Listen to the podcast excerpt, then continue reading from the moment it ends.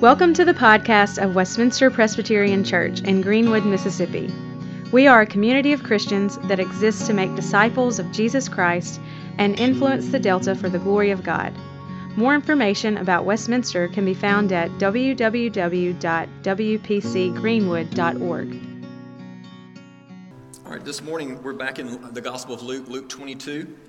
So as you're turning there, or looking there in your bulletin, uh, two things before we, we read our passage this morning.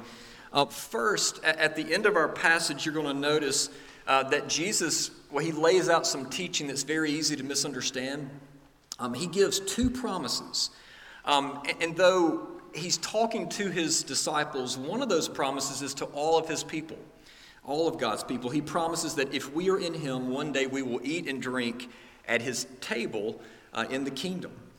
And though we will like literally eat and literally celebrate with Jesus in life eternal, throughout Scripture, that imagery of a great banquet feast is also symbolic for all the blessings that God has for his people in the everlasting kingdom. That, that no matter how great life can be at times in this life, in, in the words of Bachman Turner Overdrive, right? It's like, you ain't seen nothing yet, okay? So that's, that's one promise uh, the promise of future blessing and future joy in Christ. But then there's that second promise is only to Jesus's like literal disciples that he's talking to right there, the apostles. He notes that in the everlasting kingdom, the apostles will sit on thrones judging the 12 tribes of Israel. And you read that, I read that, like, what's going on there? I thought God was the only one who's sitting on a throne. I thought Jesus was our great judge. Well, context, right? Context is important. This morning, Jesus is teaching about greatness. What does true greatness look like? And he also knows that things will end badly for every single one of his apostles. That by worldly standards, none of them would be considered particularly honored. And so he gives them a glimpse into their future of what, of what their apostolic work of serving him and teaching the gospel would result in. You know, to judge in the Bible means to rule, or it means to have authority over and the 12 tribes, that's symbolic of, of really just all of God's people. So as to say, Jesus is promising that his first disciples, that, that in serving him, they would receive a place of privilege and even deference among God's people in the kingdom of God. And in other words, we're not going to be worshiping Peter. We're not going to be worshiping Matthew or even Paul, but how we are thankful uh, for their service to us in teaching us Jesus. Uh, that's the first thing, because we're not even really going to get to that part. Second, this passage is super sobering. Uh, of all of Luke, this may be the clearest mirror into our hearts. It's piercing. And, like, you know how every family, or seemingly every family, maybe even every marriage, has that one particular topic, uh, one argument that seems to, to never get settled. It just kind of simmers beneath the surface until something is said, at which point the ongoing argument comes back up, and here we go again. Well, the disciples, they also had an ongoing argument that just kept coming up. It was their favorite thing to talk about. Which of them was the greatest? Uh, which one of them could one up the others better? Look, we've all been to dinner parties or been around friends, and uh, where, where this happens, right? Where something is shared, and instead of celebrating that person's achievement, yeah, that's great um, it turns into a one up fest, right? Well, we know that at this point in their spiritual growth, the disciples, the desire to be great was still very much central to them because of when these arguments seem to come up throughout Scripture. Mark notes that on one occasion, Jesus shouldn't laugh. Jesus just told his disciples that he was going to Jerusalem to die. He's going, he's going to die. And how did his disciples respond? They immediately started talking about which one of them was the greatest. They started arguing over the will, essentially who's going to get what and who's going to be in charge of what when Jesus is gone. Well, then, then Mark says on another time, it was after they had just failed, they weren't able to cast out a demon. And instead of that driving them to humility, and yeah, we really do need Jesus more than we thought, they again started arguing over who was better than who. They're basically, well, I'm weak, but I'm not as weak as you. Well, of all the inappropriate times to talk about greatness, our passage this morning may take the cake because they had just, if you remember from several weeks ago, they had just finished receiving the Lord's Supper, the, the, the last supper that Jesus had with them, what we would call communion. They commune with God and with each other. If there was ever a time to feel united, it was this is the time. But not only that, at the end, and we're going to read this this morning, Jesus said, Not only am I going to be killed, but one of you, like one of you right here, is going to betray me. And talk about sobering. And yet, how did they respond? They got back on that topic of who's better than who. And who knows, maybe they all started defending themselves. Maybe they started talking about all the sacrifices that they had made to follow Jesus and how they are like, I'm solid, I'm locked, it ain't gonna be me. And it's mind boggling, and yet, you know, it would be very easy to say, look at these selfish, selfish disciples all they think about and all they care about is themselves being better than their peers. It'd be very easy to look down our noses at them if that was not also exactly what we, uh, what I can be prone to as well, right? Like them, we can, hear, we can hear the gospel and we can hear the call to repentance. We can be sobered even by our need of God's grace. And we can do that even at worship. And then, as soon as the benediction is sounded and we are led out, what are we, are immediately tempted to do? Uh, instead of talking through what that may mean in our lives, like the disciples, we can be tempted to, well, to talk about what we're truly excited about, uh, what's truly nearest and dearest to our hearts. So this is sobering because this is such a mirror to our own fickle hearts. And yet, even there, we find God's grace and a beautiful call back to the Jesus way. Okay, so with that, let's go to God's Word and hear Jesus' is teaching. Luke 22 19 through 30 This is God's Word. And Jesus took bread, and when he had given thanks, he broke it and gave it to them, saying, This is my body, which is given for you. Do this in remembrance of me. And likewise the cup after they had eaten, saying, This cup that is poured out for you is the new covenant in my blood. But behold, the hand of him who betrays me is with me on the table. For the Son of Man goes as it has been determined, but woe to that man by whom he is betrayed. And they began to question one another which of them it could be who was going to do this. A dispute arose, also arose among them, as to which of them was to be regarded as the greatest. Jesus said to them, The kings of the Gentiles exercise lordship over them and those in authority over them are called benefactors. But not so with you. Rather, let the greatest among you become as the youngest, and the leader is one who serves. For who is the greater? One who reclines at table or one who serves? Is it not the one who reclines at table? But I am among you as the one who serves. You are those who have stayed with me in my trials and I assign to you, as my Father assigned to me, a kingdom, that you may eat and drink at my table in my kingdom and sit on thrones judging the 12 tribes of Israel. This is God's word. I'll tell you, Jesus is reading our mail. He's reading my mail this morning. That desire not just to be better, but to be better than our neighbors, be better than others, is as old as sin itself. Uh, you know, the original temptation to Adam and Eve in the garden was that you would be like God, that you would be great. It's the Tower of Babel all over again, right? We're going to build something amazing to make our name great. This is how we're going to be remembered. And if you remember our, our series from a few years ago on the seven deadly sins, in that series we found that one uh, was particularly deadly. Uh, C.S. Lewis even called it the great sin. Uh, he said it's the sin we can so obviously see in everyone else, we can totally see it, and yet be so blind to it in our own lives. It's the sin of pride. It's that sin that, that and we feel this on a daily basis, that, that we or that our group or that our team is, is better, uh, prettier, smarter, uh, wealthier. Uh, Presbyterians were more theologier than, we're, we're just greater than others. And we found that if we really took an inventory and we were really honest, we'd find that much of the sin in our own lives is an outworking of pride. It's an outworking of, the pursuit of er, right? Whatever that er is for us. All the while, researchers have found this is interesting that the human soul wasn't made for fame. That once you become a celebrity and you get real famous, we kind of stop handling that super well. We just don't handle it. And of course, there are attempts to explain why, but could it be because uh, we weren't made to be famous? And we were made to revel in the fame of God. We, we were made to make His name great. And yet, because of the fall, and you could argue to the detriment of our own souls, we can't help ourselves. We find ourselves surrounded by a culture where, where like everybody and their cat now has a YouTube channel and wants to go viral, right?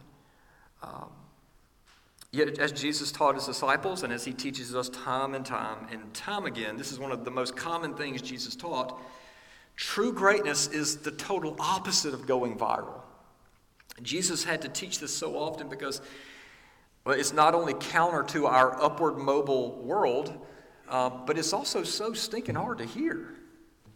It's nothing like our world has seen. In fact, that's how Jesus begins with how our world views greatness. This is what you'll hear, which is our first brief point. Verse 25, he says, The kings of the Gentiles exercise lordship over them and those in authority over them are called benefactors. Okay? In other words, Jesus is saying the Gentiles, those who are outside of the people of God, those who are outside of the people of God have a definition of greatness that goes like this The greatest people, the most respected people, are the ones with the most power and the most prestige. Right? Those that's what you want. Or, or maybe you've heard of the uh, oppressor oppressed framework, right? uh, that the oppressor is the one with the power and the oppressed don't have power. And so it's argued that within that framework, justice means taking power from the oppressor and giving power to the oppressed. But, but regardless, still, greatness is and position is tied to how much power or lack thereof that you have. And so, again, look, Jesus taught this 2,000 years ago. It's like he's reading our textbooks today. And so I, I, I don't think this can be emphasized enough. But notice how outside the people of God way, the anti God way of greatness sounds an awful lot like we think today, awful lot like what we are taught. It's things like, look, if, I, if I'm going to be a great pastor, I, I got to preach in a big church, in a big city, right? If, if you're going to rise up, then you need that promotion. Um, greatness is still defined by money, power, and prestige, right? And so today, the greatest people are either the billionaire businessmen and women, the politicians with lots of power, the celebrities with tons of followers. Uh, it, it's the people who are on top, and then there's the people who are beneath them. One pastor said, Worldliness is a hunger for respectability. That's what worldliness is. Um, and so when these powerful people interact with the lowly, as Jesus says, they, they like to consider, consider themselves benefactors, that it's, it's charity. You know, they're giving charity to those beneath them, and we could, only, we could only be so lucky that Taylor Swift, right, out of the goodness of her heart, is bestowing upon us Taylor's versions of the record she's already asked us to buy once before, right? Like we're buying the same records twice while saying, Thank you, Taylor, thank you, you're so kind, right? Um, Look to our world's metrics for greatness. Joni Eareckson Tada looked no further than the MBA students uh, at Harvard. Uh, as part of their program, the students were asked to develop a strategic plan entitled, uh, What Do I Hope to Achieve in Life After Graduation? It's a pretty good plan. Great question. So, what did the leading business minds of America hope to achieve? Well, Joni noted that their, their number one priority was wealth, amassing wealth. Number two priority was notoriety. And then number three was status. Uh, she then noted not a single student said anything in their strategic plan about serving other people. So this week, Emilia told, Emilia told me that she and her brother, uh, Nick, uh, drove over to Greenville to watch The Iron Claw. Okay? Uh, it's a wrestling movie, she says. And she told me all about it. And well, in that vein, right, before Jesus comes off the top rope and power bombs our false notions of greatness, please know that Jesus is not saying that we shouldn't strive for excellence. He, he's not saying try to be subpar. No, like everything we do in life, we're to do it heartily as to the Lord.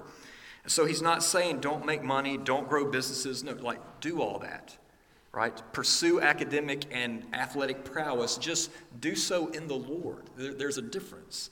So all of those things that are done for God's glory, that, that's still online, okay?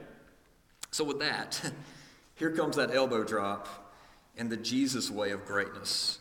Yo, this is so radical, okay? We're not hearing this outside of these walls. Verse 26 Jesus said, All that that we just talked about, power, prestige, da da da, may it not be so with you. Wow. Rather, let the greatest among you become as the youngest, and the leader as one who serves. You know, un, maybe unlike today in the ancient Near East, younger people actually regarded the elders as better than them. Can you imagine that? That young people looked at older people and like, they're better than me. I need to respect them because they're smarter and they, they know what they're doing. Um, they gave them deference. So Jesus is saying if you want to be great, consider others as better than you. Uh, offer someone else the, the choice piece, offer someone else first dibs. You know, listen to someone else's concerns rather than you being the one doing all the talking. Give deference and respect to others. And then Jesus notes that that a leader is actually one who serves. That's what leadership means. Y'all remember Chris Stapleton won the 2023 Country Entertainer of the Year? But most people didn't talk about the award that he won. Rather, what everyone talked about was how at the end of the night, when everyone had left, the, the, the arena is empty, um, there's Chris Stapleton with leaf blower in hand helping the, the staff clean up the arena. Um, that's what Jesus is saying. That's leadership. This week I listened to an interview of a, a, PCA pastor who he was called to ministry out of a successful business career. And he said that with his business background, he thought that the, the church leadership part that would be, or the pastoring part that would be the easiest was, uh, was leadership, church leadership. That would be a strong suit. But then when he got in ministry, he realized that he knew how to be a boss but he didn't know how to lead. He found that there's a huge difference. He found that leadership wasn't about barking orders, but building camaraderie and serving others so that actually that, like, they could flourish better. Phil Ryken, uh, he, he tells the story of a missionary that was sent to Papua New Guinea um, who went there as a translator. The, the goal, his goal was to go infiltrate, if you want to say it, the culture, get to know the language, and then translate the New Testament into the local language of the Itamul tribe there on the island. And so, as he was living amongst the tribe and learning their language, he saw something really, really interesting about their culture. He found that in their tribe, the most important person, like the leader, the most, well, the most important person, always sat in the middle of the canoe, while the least important person in the tribe sat in the back of the canoe and did all the work paddling the important person. Well, learning that, th- this is how he translated Jesus' teaching in this passage uh, into their language. He translated it If a person wishes to be a leader, they should not sit in the middle of the canoe, but in the back. Let them do everyone's work. Just a little different from the way our world says it, right? Okay, well, as if that's not enough, Jesus then asked that rhetorical question All right, look, who, who's greater? Just think about it. One who lays back and receives service or the one serving? And so Jesus answered that the way that we in our, you know, our world would answer it. Well, obviously, the one being served is the greater. But then Jesus, aka the greatest person to walk the earth, said, But I am among you as the one who serves. And with that, Jesus turned our understanding of greatness on its head um, the greatest thing that we can do is be useful, right? Is to serve. So the word Jesus used here for service was the word deacon. In Jesus' day, deacons were basically busboys. They were table waiters. They worked for the good of someone else, someone else's flourishing. And that's why, to this day, the chief servants in the church and those who model what servant leadership looks like to the congregation are called deacons. You know, they exist for someone else's flourishing. Look, uh, apart from Jesus, this sounds crazy. Like, who would do this? In an upward mobile world, how and why in the world would Christians take the low place? Well, if we miss the gospel, we never will take the low place. Uh, we'll just fall in line with the rest of our culture and we'll continue taking our cues from those who are outside of the people of God about what greatness is. So, the gospel message is we know this the grandest, most glorious person who ever walked the earth made himself a servant. And he served you by giving his life as a ransom. You know, in the ancient Near East, a ransom was payment made to set a slave free. Upon payment, you were, you were free, baby. And that's what he did on the cross. He died to pay the debt and to set his people free. And he didn't do so begrudgingly. He wasn't rolling his eyes at our mess like others might in our lives. No, for the joy that was set before him, he served. He served willingly to give you what you desire most a way back home to the Father. So, only in first receiving Jesus' service to us will we ever be compelled, and you could say empowered, to this better way the, the, the Jesus way of greatness. I, I know, like, some of y'all are looking at me like I have, like, antlers out of my head. Like, I know this is so different from what we are told. But this is the Jesus way. Y'all, the greatest people in the kingdom were probably those you've never even heard of, uh, who, have, who have been served by Jesus and then respond to the gospel by following him. J.C. Ryle said, True greatness does not consist in being an admiral, a general, a statesman, or an artist. It consists in devoting ourselves, body, soul, and spirit, to the blessed work of making our fellow men and women more holy and more happy. It is, it is those who exert themselves by the use of Scripture means to lessen the sorrow and increase the joy of all around them. I, I, I, notice a lack of like who can make the most money and have the most things. It's, it's really about serving your fellow man, be more holy and more happy. So, well, that changes things. You know, students, what if, if that was the lens through which you process what you want it to be when you grew up? Grew up. And by the way, this is one of the reasons we meet together as Christians, and this is why it's so important that you be here when we meet. It's because as we follow Christ, we also need each other uh, to, to bear one another's burdens and, and to lessen each other's sorrow and increase joy.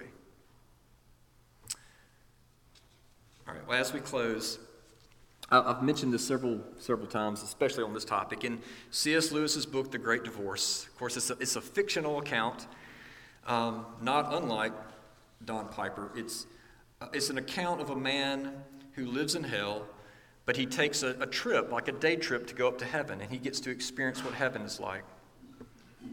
Um, and when he gets there, he sees this this woman who's walking, and it's just this amazing parade. It's this, this huge entourage uh, surrounding this woman. They're singing, they're, they're throwing flowers up in the air. It's this amazing scene.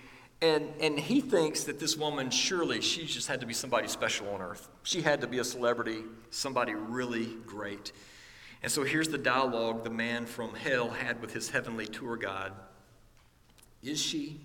Is she? I whispered to my guide. Not at all, said he. It's someone you'll never have heard of. On earth, she was a lowly woman. Her name was Sarah Smith, and she lived at Golders Green. Well, the man from hell said, Well, she seems to be a person of particular importance. Tour God said, Aye, she's one of the great ones. Ye have heard that fame in this country and fame on earth are two quite different things. Well, one pastor said, You know you're developing a servant's heart when people start treating you like a servant and you don't resent it. That's the transforming power of the gospel. And, and that's what happens when you've been served by our great servant, Jesus. Amen. Amen. Well, let me pray for us. Father, we thank you for this time to sit and just ponder your word. Thank you for your spirit for coming and illuminating this passage. Lord, we ask that you would hide your teaching, hide your way deep in our hearts. So, Lord, that as we walk out, remind us of what true greatness looks like. Lord, call us back to the Jesus way. Uh, lead us to repentance. And, and Lord, we ask that now as we come to your table, and we see a picture of what was promised us in this passage that, that one day we're going to eat and drink uh, with you in the heavenly kingdom.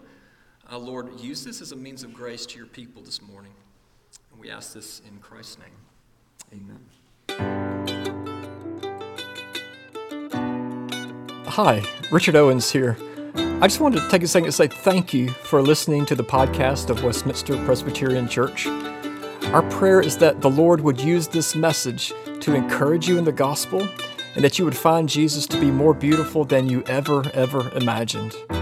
If you'd like to find out more about who Jesus is or more about our church, I invite you to visit our website at wpcgreenwood.org. God bless.